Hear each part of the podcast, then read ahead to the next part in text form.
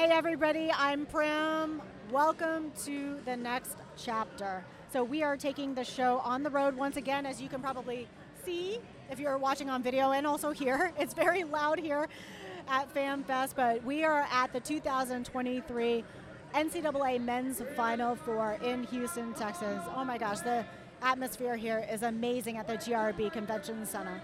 Couldn't think of a better place to hold this conversation. And speaking of meaningful conversations, this week we continue our LG Transparent Conversation series addressing student athlete mental health and well-being, and it's all being powered by LG Electronics USA. So, in our first episode last week, we talked about the build-up, the big dance, and the road to the elite stage. And in this second episode, we're going to talk about the other side of it, the come down, if you will, the downfall or the transition that athletes experience following the postseason as they return home from the elite stage. That is not to say that all athletes experience this crash, so to speak, or this downfall, but it certainly is a change. It's a transition. And so we explore this period that athletes ex- experience. And so joining me today in this LG Transparent Conversation episode is Dr. Brian Hainline. He is a chief medical officer for the NCAA and the first person to hold this very important position with the NCAA. Prior to this, he was also the chief medical officer for the USTA, the United States Tennis Association. It's an organization we know very well, at least he and I. And we also have Dr. Corey Yeager, a researcher, activist, author, therapist, and also someone who's been working with the Detroit Pistons for a very long time as a life coach. Really hope that you get something out of this discussion. So, without further ado, here we are sitting at the GRB Convention Center talking about student athletes and mental health.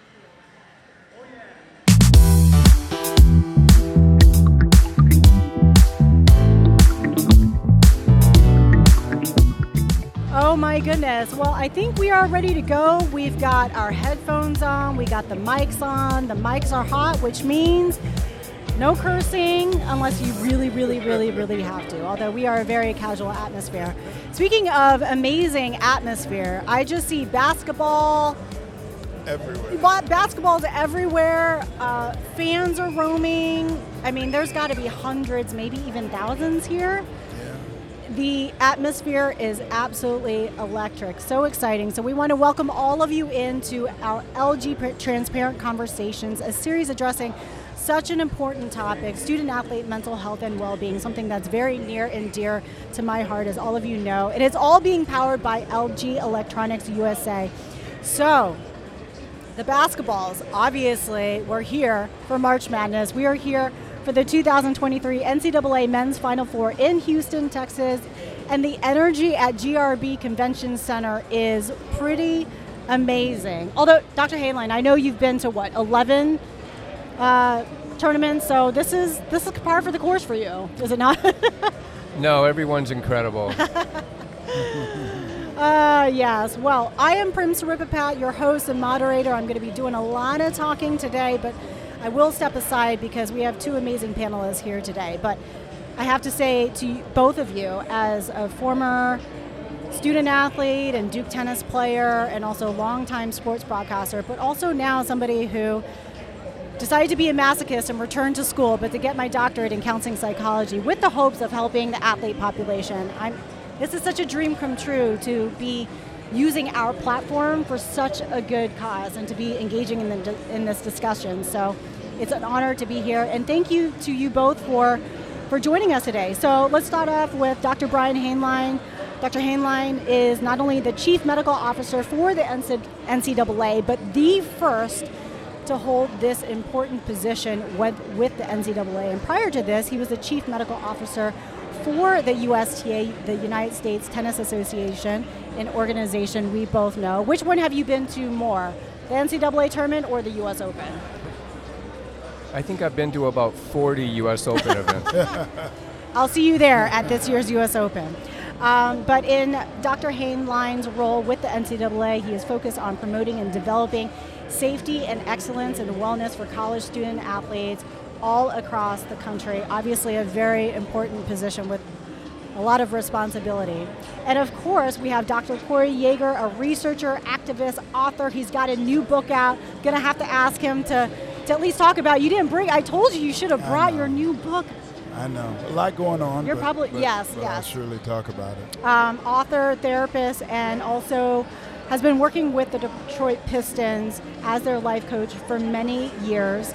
Um, and in addition to those within the NBA, uh, some of his other clients also include the Oprah Winfrey Network, the Smithsonian Institute, the Gersh Agency, and Lola Red. I mean, if Oprah Winfrey is one of your clients, you could just drop the mic right there. that is the queen. That, That she is is the queen. It Yeah. is. So, this particular discussion marks the second of these two discussions that we are having here at the Final Four. The first one was about the crescendo, the the big dance and the road to the elite stage. We had a wonderful conversation.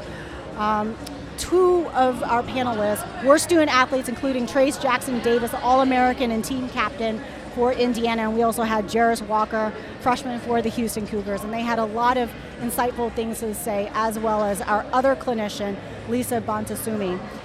This particular discussion, we're going to talk about a lot of things, but the main focus is going to be on the come down, the decline. Sometimes athletes experience this crash, not everybody, but this crash or decline that we experience from the elite stage. And the whole, we designed this discussion to highlight the ebbs and flow of the season and also the student athlete experience. So, first question I want to pose, I'm going to stop talking now. When you think about this period after the big dance, what are your thoughts that come to mind when you're thinking about the student athlete experience? Dr. Hainline? Well, it's, it's very important to always put things in the context of transition. And so we can use words like decline, but I prefer to say, well, this is a transition to the next part of your journey. And when you're using language like that, you're focusing on the individual human being, sort of their soulful aspect of, of who they are. And yes, this competition is incredible, it's phenomenal, and everyone wants to win. But someone's not going to win, and so how do you incorporate that into the next part of your journey in life? And that's the mindset we really want to get the athletes to focus on that this isn't the ultimate, this is one part of many things that are going to be incredible in your life. Yeah, I think um, to Doc's point, one of the things that I think about is all of these teams come. You have 64 teams that begin down to 32, Sweet 16, Elite 8, and then here finally at the Final Four. Um, so that means there's only going to be one team out of all those teams that go home with the last game being a victory. Um, so that's tough. That's tough, and and trying to prepare yourself as athletes for that end, uh, hoping that you're that one team, but knowing you'll be you may be more likely to be one of those 63 teams that doesn't end um, in victory. So one thing as a therapist that I think about is the grief and loss that is associated with the ending. Right, that's a version, a level of engaging grief and loss around the end of that season or the end of your career if you're a senior. Um, so I think there's a ton of different things that these players are thinking about, many of them positive, but some of them not so positive. So how are we supporting them through that process? I think is really important. Uh, both of you bring up bring up such excellent points, and Dr. Hainline, I, I appreciate what you said about the the transitions because you're right. I mean, it, it's the natural course of any athlete's career. You know, it's part of the season. Um, of course, we're seeing seasons now kind of going all year round, but within the context of college basketball and some of these other um, some of these other sports, you do have maybe a 10 month season, so to speak.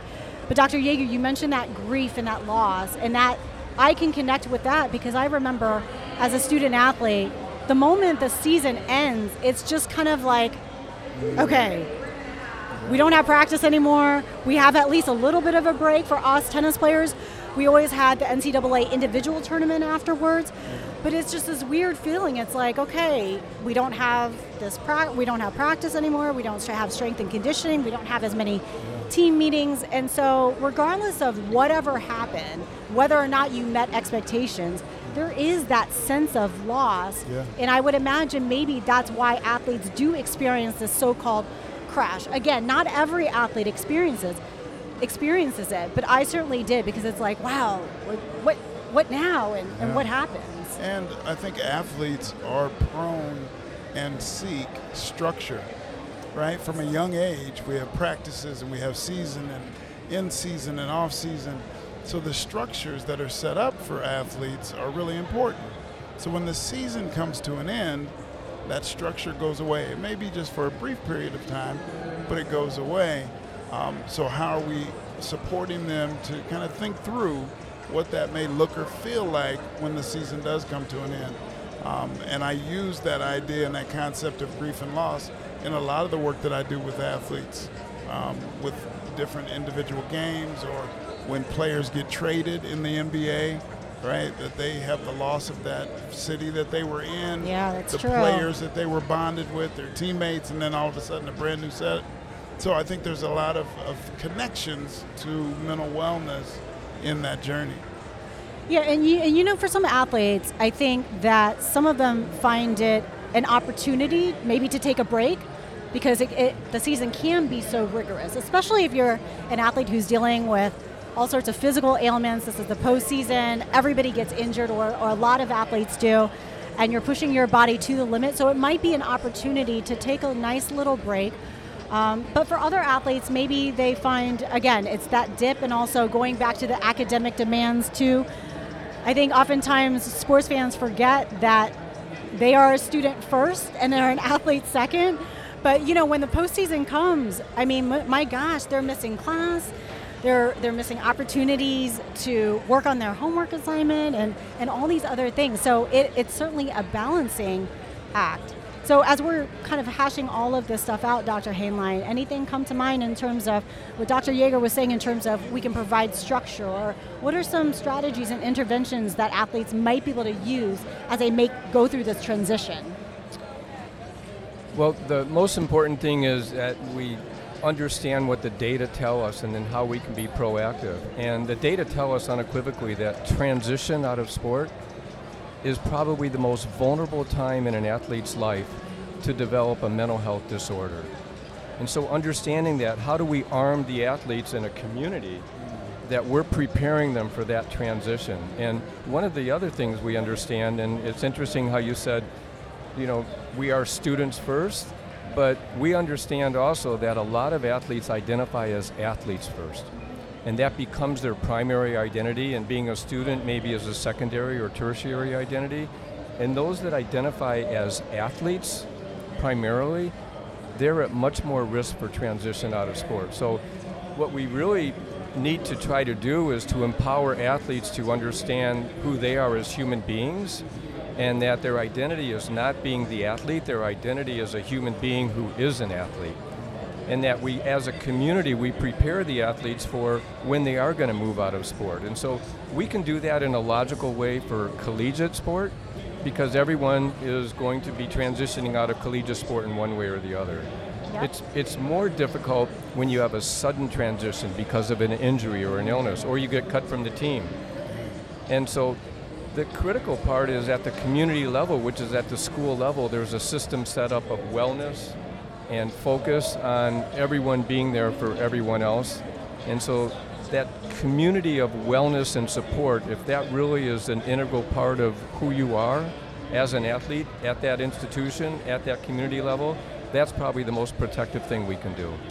Yeah, I agree with you. I think the community and the surrounding landscape and the messages that we receive from society and and especially our intermediate circles is so important in terms of identity expansion rather than having such a salient athletic identity, which is certainly something that I identified with, which is why my transition from sport was so difficult.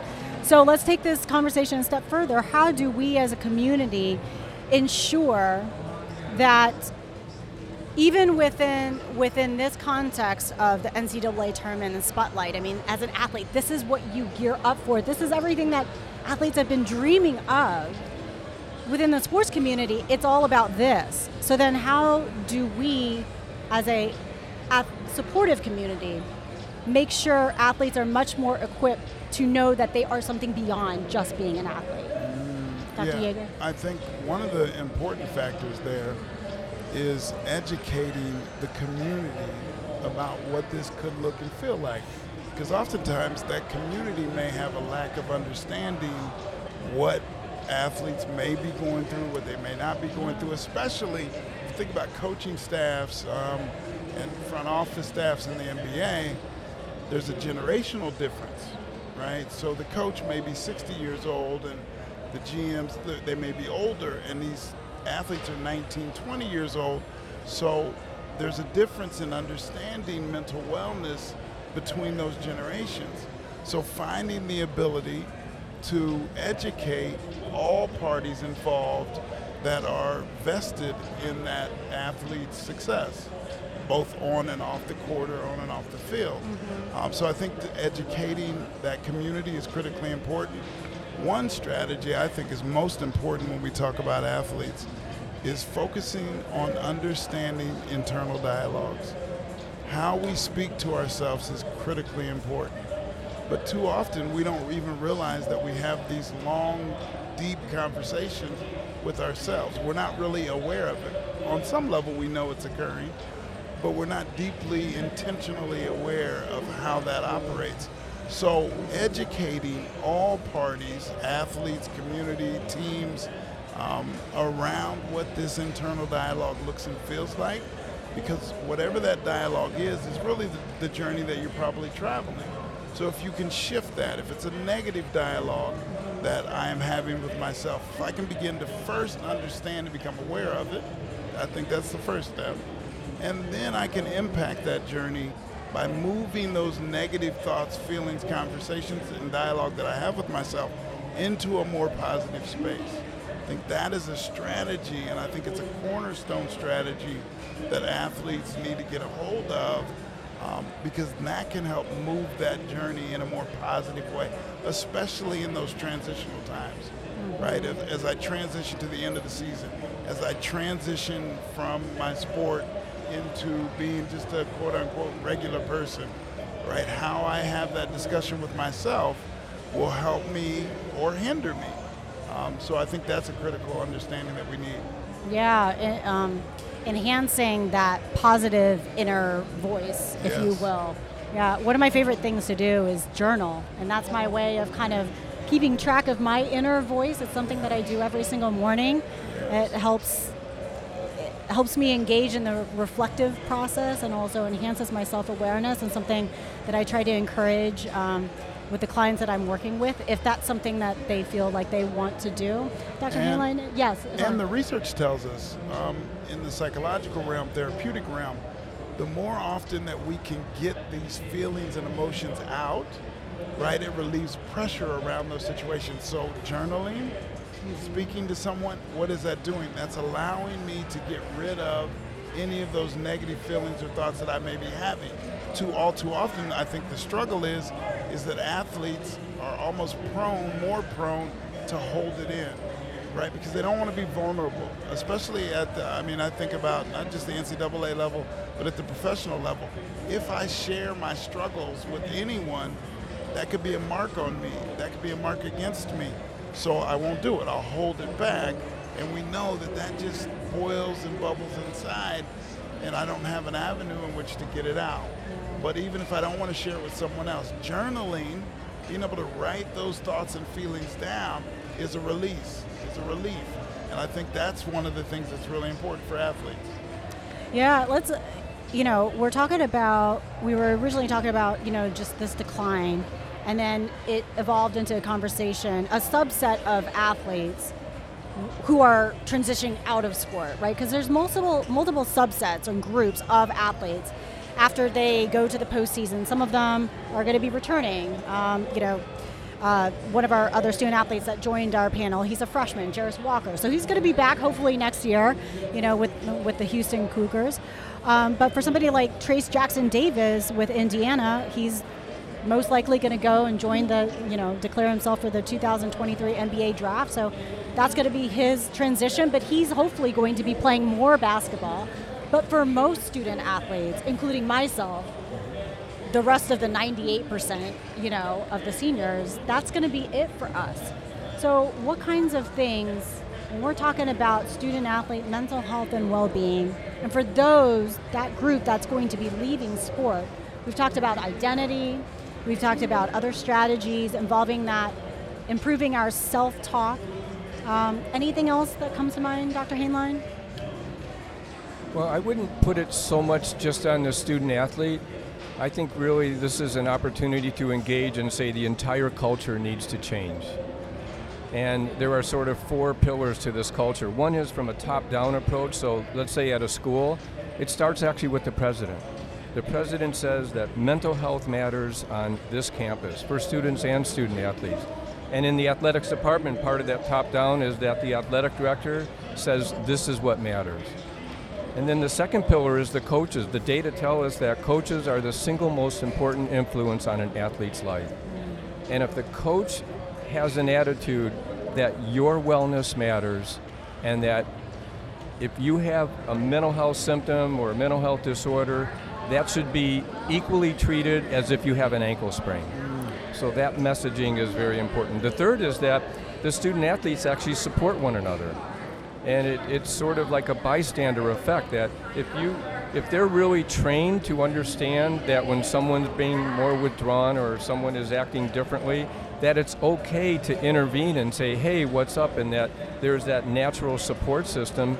And the fourth pillar is that every athlete knows where to go where they can receive culturally sensitive mental health care. Mm. And if you have that and that's built in at every single level, at every school, and then you multiply that, that becomes a societal change. So that, that's sort of one important thing. And then I'll, I'll, I'll go to the, the self talk. I'm going to use a tennis metaphor. I love it. So, I'm down for tennis metaphors anytime. So I actually did a weekend crash course on mental toughness in tennis. And it was all about the inner dialogue that we have. Mm-hmm. And so you can, you know, you miss a shot, you miss a point, and you say, oh man, I, I'm so terrible, or I can't believe what a jerk I am, and this and that. And the whole thing was to turn it around. So, okay, so you're down 6 2, 3 1, 40 love, and before the point you say, isn't it incredible that I have an opportunity to do something different right now? Mm-hmm. And if that becomes your self talk, that's, right. that's a metaphor for all sorts of things that happen in your life and say, this is really bad that such and such happened. There's a grief, there's a loss. That's right.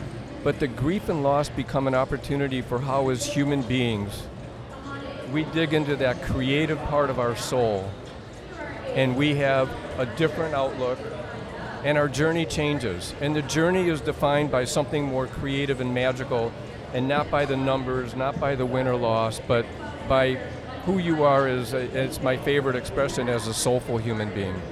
It is all about the process, right? Rather than just the end game or the results or what manifests from it. It's always about the journey and the process.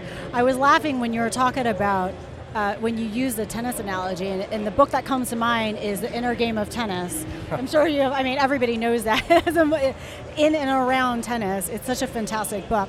But I'm also laughing because tennis players, Dr. Yeager, I don't know if you know this, but tennis players are infamous for being out on the court and just having weird dialogues with themselves. I mean, you would see me out on the court and being like, literally having a full blown conversation with yourself. And my husband, as I was going through my media career, and my husband was like, "Is it normal for why do tennis players just like just talk, just full stream talk to themselves?" I'm like, "Yeah, because a you're by yourself the entire time for about two to four hours." and you have to learn how to be your own coach. So you if you're alone, you manufacture company. So that's why we talk to ourselves. And I still do it till this day that's when I'm like washing dishes, especially now with kids. I'm, I'm like, okay, well, it's time to do this. And where are we going to go? I don't know. I forgot the salt. We got to go this. And it's like, anyways, we digress. I digress.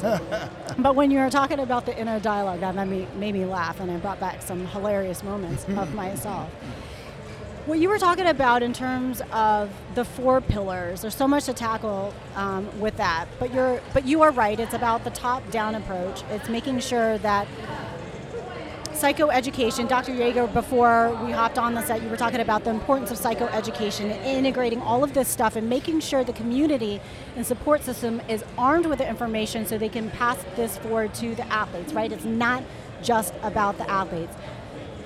The both of you have so much experience in our in current positions where you are working hand in hand with people who are in charge. And we still yet live in a society where there's so much work to be done in terms of tackling, destigmatizing the mental health landscape. So when you're trying to work rather than against the system and work with the system, how do you do that? What kind of advice do you offer for somebody like me who's now in, entering the clinical space to learn how to be an activist to instill change and make sure our community has some of those elements that you're talking about? Yeah, I, I think a word that comes to mind is reframe. That we have to reframe how we are experiencing the support of mental wellness, especially in, in the sports realm. We have to reframe how we are beginning the process of normalization, right? Because uh, mental wellness is yet to be normalized in our society. Physical health is normalized, but mental wellness and mental health is not. Uh, so I think that conversations like this, opportunities within the NCAA with teams and um, universities to get a good grasp and hold on reframing and normalizing these conversations. I think that's how you move the, the needle is through conversation, through discussion. We don't have to seek agreement with one another from the beginning. Mm. What we should seek is understanding do we understand what your thoughts around mental wellness are compared to mine? That generational difference that I spoke about earlier. There's going to be language difference between how those generations see and engage mental wellness. So how do we start to normalize that conversation where we're all on the same page? That doesn't mean we agree, but we're all on the same page in terms of normalizing this. And the last thing that I would say is anytime something like mental wellness can feel uncomfortable, there's discomfort associated with those discussions. But I, this re- a reframe that I utilize is saying that anytime I feel discomfort, any anytime I'm feeling some version or level of pain, instead of it being pain or discomfort for the sake of discomfort, because if it's that, we'll lean away from it. But if we can see that discomfort, that uncomfortable conversation as an indication that we're growing, mm. then I may lean into that. I may stick with that conversation a bit longer. And I think that's what is called for from the onset. We're still at the beginning of this normalization process. We're not deep into this.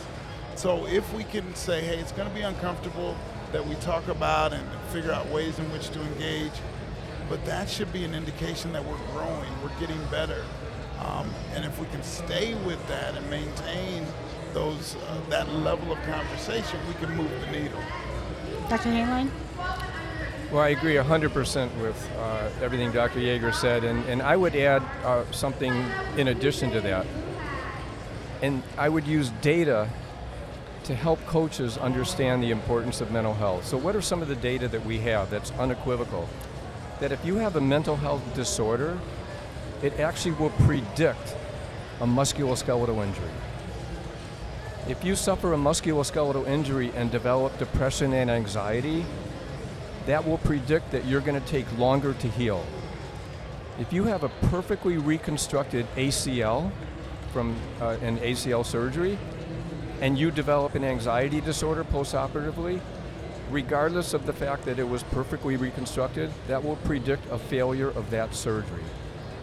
If you have a sleep disorder that will predict the development of a musculoskeletal injury more than overtraining will. Mm. And so, and then finally, if you have a mental health disorder, that will predict poor performance more than if you don't. So if coaches are armed with these kind of data and understand that mental health actually has a huge impact on physical health, on performance, then every coach in the world is going to want to say, well, I have to make certain that part of the normalization of what we're doing is that we're addressing mental health in the same way that we're addressing ankle sprains and, and ligament sprains and this and that. And so you know, the, the whole culture shifts, that that becomes critically important to your performance and to your overall well-being and to really the, you know, the minimization of injuries. And Doc, I think that's an important thing because what coaches are interested in are things that will help move their team in a positive way.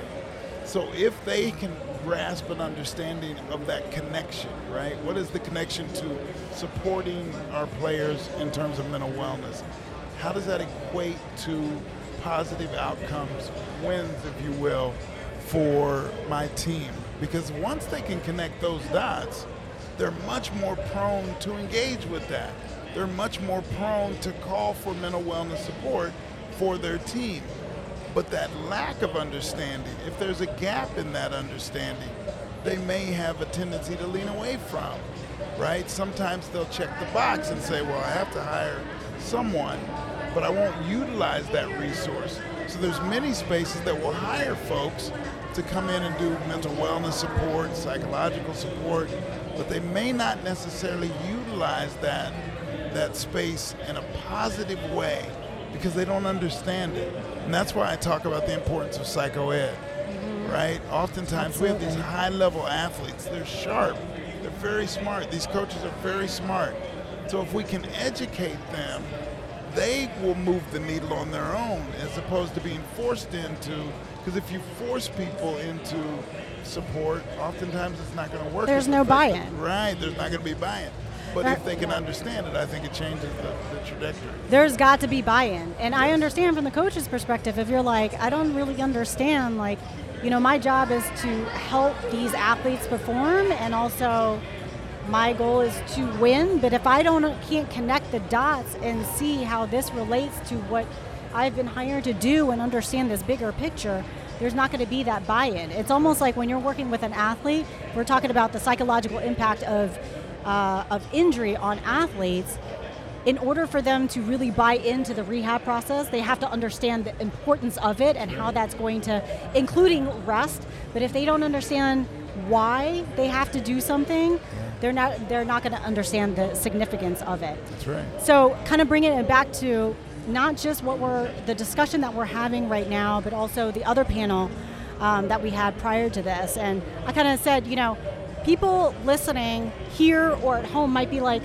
well, why are you talking about well being and mental health at the NCAA tournament?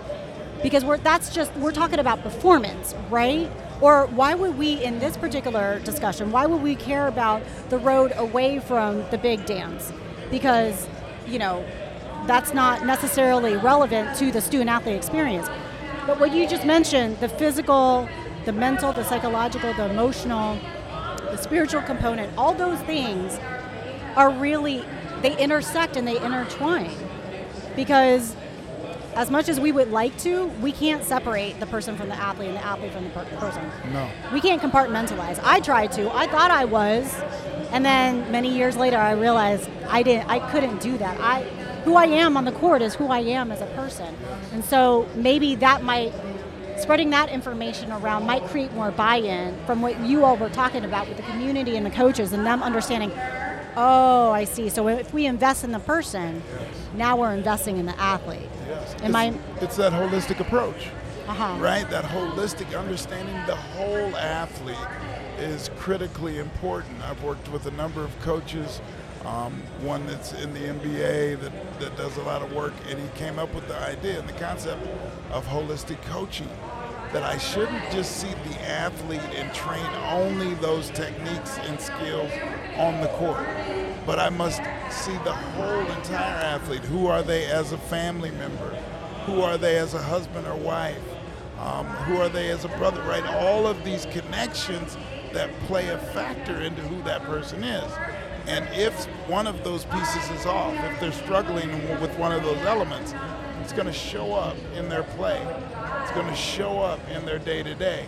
So that holistic approach to what you spoke about, Prim, is the critical cornerstone of how we move that forward. I love that holistic coaching. I've never heard of that. Yeah, the, Dr. His, his name is JD Dubois. He's a heck of a coach, ah. and, and he's he's got this holistic coaching approach that's really really cool.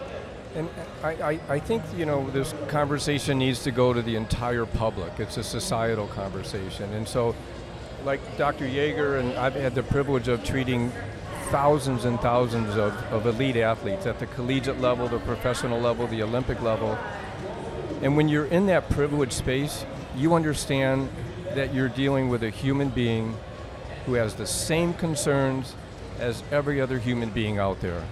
And when they get hurt, they feel it. When they have a breakup, they feel it. When they're in financial distress, they feel it. Yeah, what we tend to do as a society is we treat these athletes, we objectify them in the worst way of using the word objectify. And so we put them in this special place, and then when they do well, we praise them. When they do poorly, we crucify them. And that's carried through even more so on social media in a way that has become really, quite frankly, very dangerous. And so we need to understand that these are human beings, that it's our collective job to be there with them and not to just sort of judge them from how they do on the court or off the court. And it's gotten to a place where in social media, if a player does poorly, a player loses a singles match, or a player messes up on a team component, that they'll get all of a sudden 10,000, 20,000, 100,000 negative posts that are really quite demeaning. And what we're doing is we're really that's that's harmful behavior. And so we need to first of all protect our athletes and let them know that that's not who they are. And, and we really need to have much better social media strategies. But going out there as a society we just need to look at sport differently and and and understand. I, I know I've said it five times but these are human beings just like you and I are human beings, and everyone around here in this great stadium is a human being, and it's sort of our duty to really protect one another.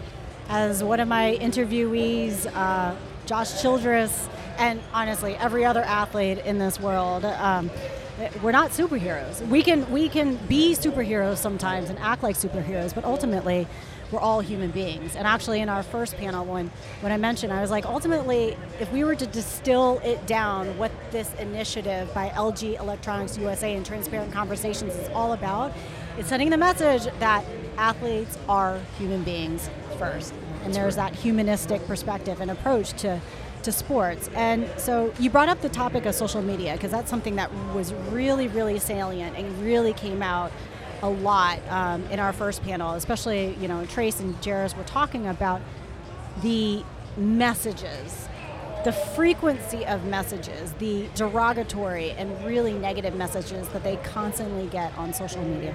You can tell it really impacts them. And they, and they weren't sharing explicit details. And you know, they kind of mentioned it's like I, I let that roll off my back. I don't let it bother me. And I also kind of mentioned I was like, it's okay if it bothers you because I have I have media peers some of the most famous people in the world, and it bothers them. It how can it not? Yeah. So I don't know what the answer is, but I just wanted to highlight that. I, I also think that maybe from this is coming from me personally.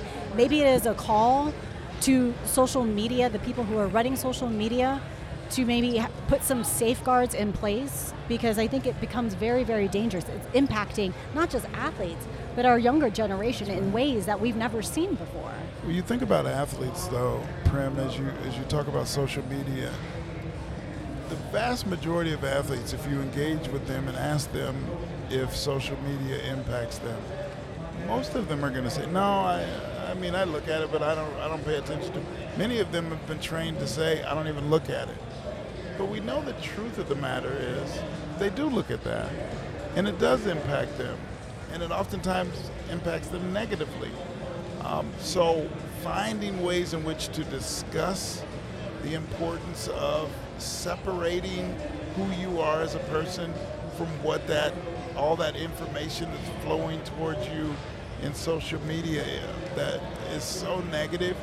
How to separate those worlds and that's not necessarily easy because we're inundated with it. It's everywhere we turn everywhere we look we're, we're being inundated and athletes are exponentially impacted by the social media. They have millions of followers, right? Those comments that you can dive into those comments and go down the rabbit hole of negativity. Um, so finding ways, and I think there is something to be said with those social media outlets and organizations, what their role is um, in diminishing that negativity, and then also how we can train our athletes to be avoidant of or kind of shirk the understanding. It's not easy though. That's not an easy task. So I want to um, agree with that, and I'm going to go to another point you brought up about, you know, what can we do sort of organizationally. So um, another tennis story, but at uh, the 2022 U.S. Open, there was a, uh, a world summit on mental health in tennis. It was actually the first sport-specific world summit on mental health. And we took a deep dive into social media because we saw the potential dark side of social media, especially vis-a-vis gambling and, and gaming. Especially in tennis. And, and so, and there was one concrete example. One player at the U.S. Open had a huge upset, and she got 20,000 likes, and you're the greatest person in the world. And the next round, uh, she lost. And we actually had access to the social media because it was some of the most vile, misogynist, uh, really horrific, non-accidental violence you could even not even imagine reading. And this can have a real impact. And so what it led to was one of the foundational principles is that for all of the sports to come together, mm. not for one sport to try to solve this, to look at the real impact of social media, its possible relationship to gambling, and then to work outside of the sport world and to start working with government agencies and, and the very large technology agencies and say, look, this is an issue, this is a societal issue, it's affecting human beings, what can we do about it? And so I'm, I'm hopeful that, uh, that it's actually going to go to this next level because it's critically important. We have to get ahead of this rather than sort of reacting to it. And I would say I agree with you. And I think over the last eight years or so, we have been reacting to it because it is impossible to keep up with the speed of technology. We're seeing it in the workforce where uh, you know, companies are doing their best to keep up with all the changes, but I think you're right. In order to, I think it's time that we can that we try to be proactive and try to get ahead. The fact that I don't know if either one of you have seen the documentary on Netflix, the the Social Dilemma, and it's talking about, um, but basically it's highlighting, it's, it interviews a lot of previous uh, social media executives, so the CMOs, even the founders of Instagram and Twitter and TikTok and all this other stuff. And many of them talk about the process in which how it was created, but they didn't realize the type of negative impact it was going to have. And so many of them kind of joke around. It's like I don't let my kids on social media, like the company I used to work on. But uh, but this is less of a conversation about social media, but obviously all the different factors in today's landscape that are shaping the student athlete experience. And so as we kind of wrap this conversation up, one, I want to get your, your final thoughts on what kind of advice or suggestions would you have either to athletes or universities or teams as many of these players are walking away from the big dance, whether they are coming back next season as a sophomore, juniors, or whatever, whether they're transitioning to the professional level or whether they are walking away from sport. What kind of advice would you have to athletes and universities as they help these athletes, as you said, Dr. Hainline, go through this transition in their career? Well, I might use a dancing metaphor now. I love your metaphors. I'm all for metaphors. So, don't look at this as the big dance that it's the only dance. This is a big dance, but there are going to be a lot of dances. And actually, there's going to be so many opportunities to dance many different steps. And so you, you again come back to your human journey. And the human journey doesn't end at the NCAA championships. That's one important aspect of it. But look at all the opportunities you're going to have to dance for the rest of your life. I love it. And so maybe my next dance is the salsa, the biggest dance of my life. I love it. One, one thing that I think about, a couple things, is reminding those players that this is just one aspect of who they are. There's many, many other aspects of who they are as a human being, but oftentimes they're not reminded. They're reminded consistently and constantly of the athletic aspect of who they are as human beings but no one else is talking to them about those other pieces. So as they transition away from basketball or tennis or whatever sport, or even just transitioning away from the end of a season, realizing that there are so many other pieces to who they are. And then I think a thing, a point that I talk about in the book is do you understand your genius? We all have genius, all of us do. But oftentimes we don't recognize or nurture those aspects of our genius because everyone else has told us that you're going to be a superstar basketball player, mm. right? That you're going to be a superstar tennis player. And we don't nurture those other aspects of who we are. So reminding people to think about, so what else am I? What else do I love? Um, how do I build that out? Because you can build out those other pieces of you all along, all the way as you develop that sporting side. So developing all pieces of that person is critically important. And how do we intentionally remind our athletes that they are more than that ball, that sport? Um, I think is one way that we should, one thing that we should focus on. Imagine the idea that sports is not necessarily your life purpose, but is actually setting you up for the thing, your greatest creation, your greatest thing. And that's something that I've kind of put together as I've gone on through multiple, my athletic career and multiple careers um, as I embarked on this next transition as I get into the field of counseling psychology. Prim, that's what I did with my career. I really? Was, I was a former football player, Division One football player yeah. at Long Beach State, and I used all those sporting pieces to dive into being a therapist in the sporting realm. So that football set me up yes. for what I'm doing now, right? I didn't know it at the time, and no one else was discussing it. But if we can be intentional around what you just said, I think it'd be really helpful. Well, expanding on that, I thought my athletic career was done, but it, I realize now that my athletic career actually set me up for my 20 year broadcast career, which then is now setting me up for my counseling psychology yes. career and I didn't see it until just recently. Yeah. And so all those things they make feel very fragmented and segmented and unrelated, but they actually are. And so it's all about connecting the dots. I could sit here and talk to the both of you for hours, but I know you have many other things to do, um, including a game to watch tonight. So, Dr. Yeager and Dr. Hainline, thank you from the bottom of our hearts for coming on here and just showing up and engaging in a very important conversation. I know that's something I'm supposed to say at the end of a show, but genuinely, I hope you can feel my sincerity and my passion for this topic and also everybody else here. And thank you just for normalizing this conversation, and, and I hope we help somebody today.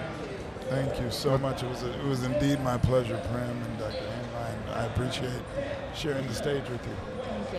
Thank you. I echo that. It's been a real pleasure and a privilege.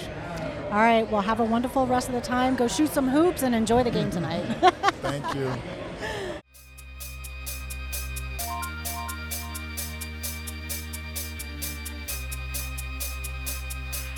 Really hope you enjoyed today's discussion and the special NCAA Final Four episode of the LG Transparent Conversations series. And it's all being powered by LG Electronics USA. Can't thank them enough for just including me in these important discussions. It is honestly a dream come true to use my broadcasting platform for such a good cause, and hopefully, we are helping normalize this conversation regarding student athlete mental health and well being.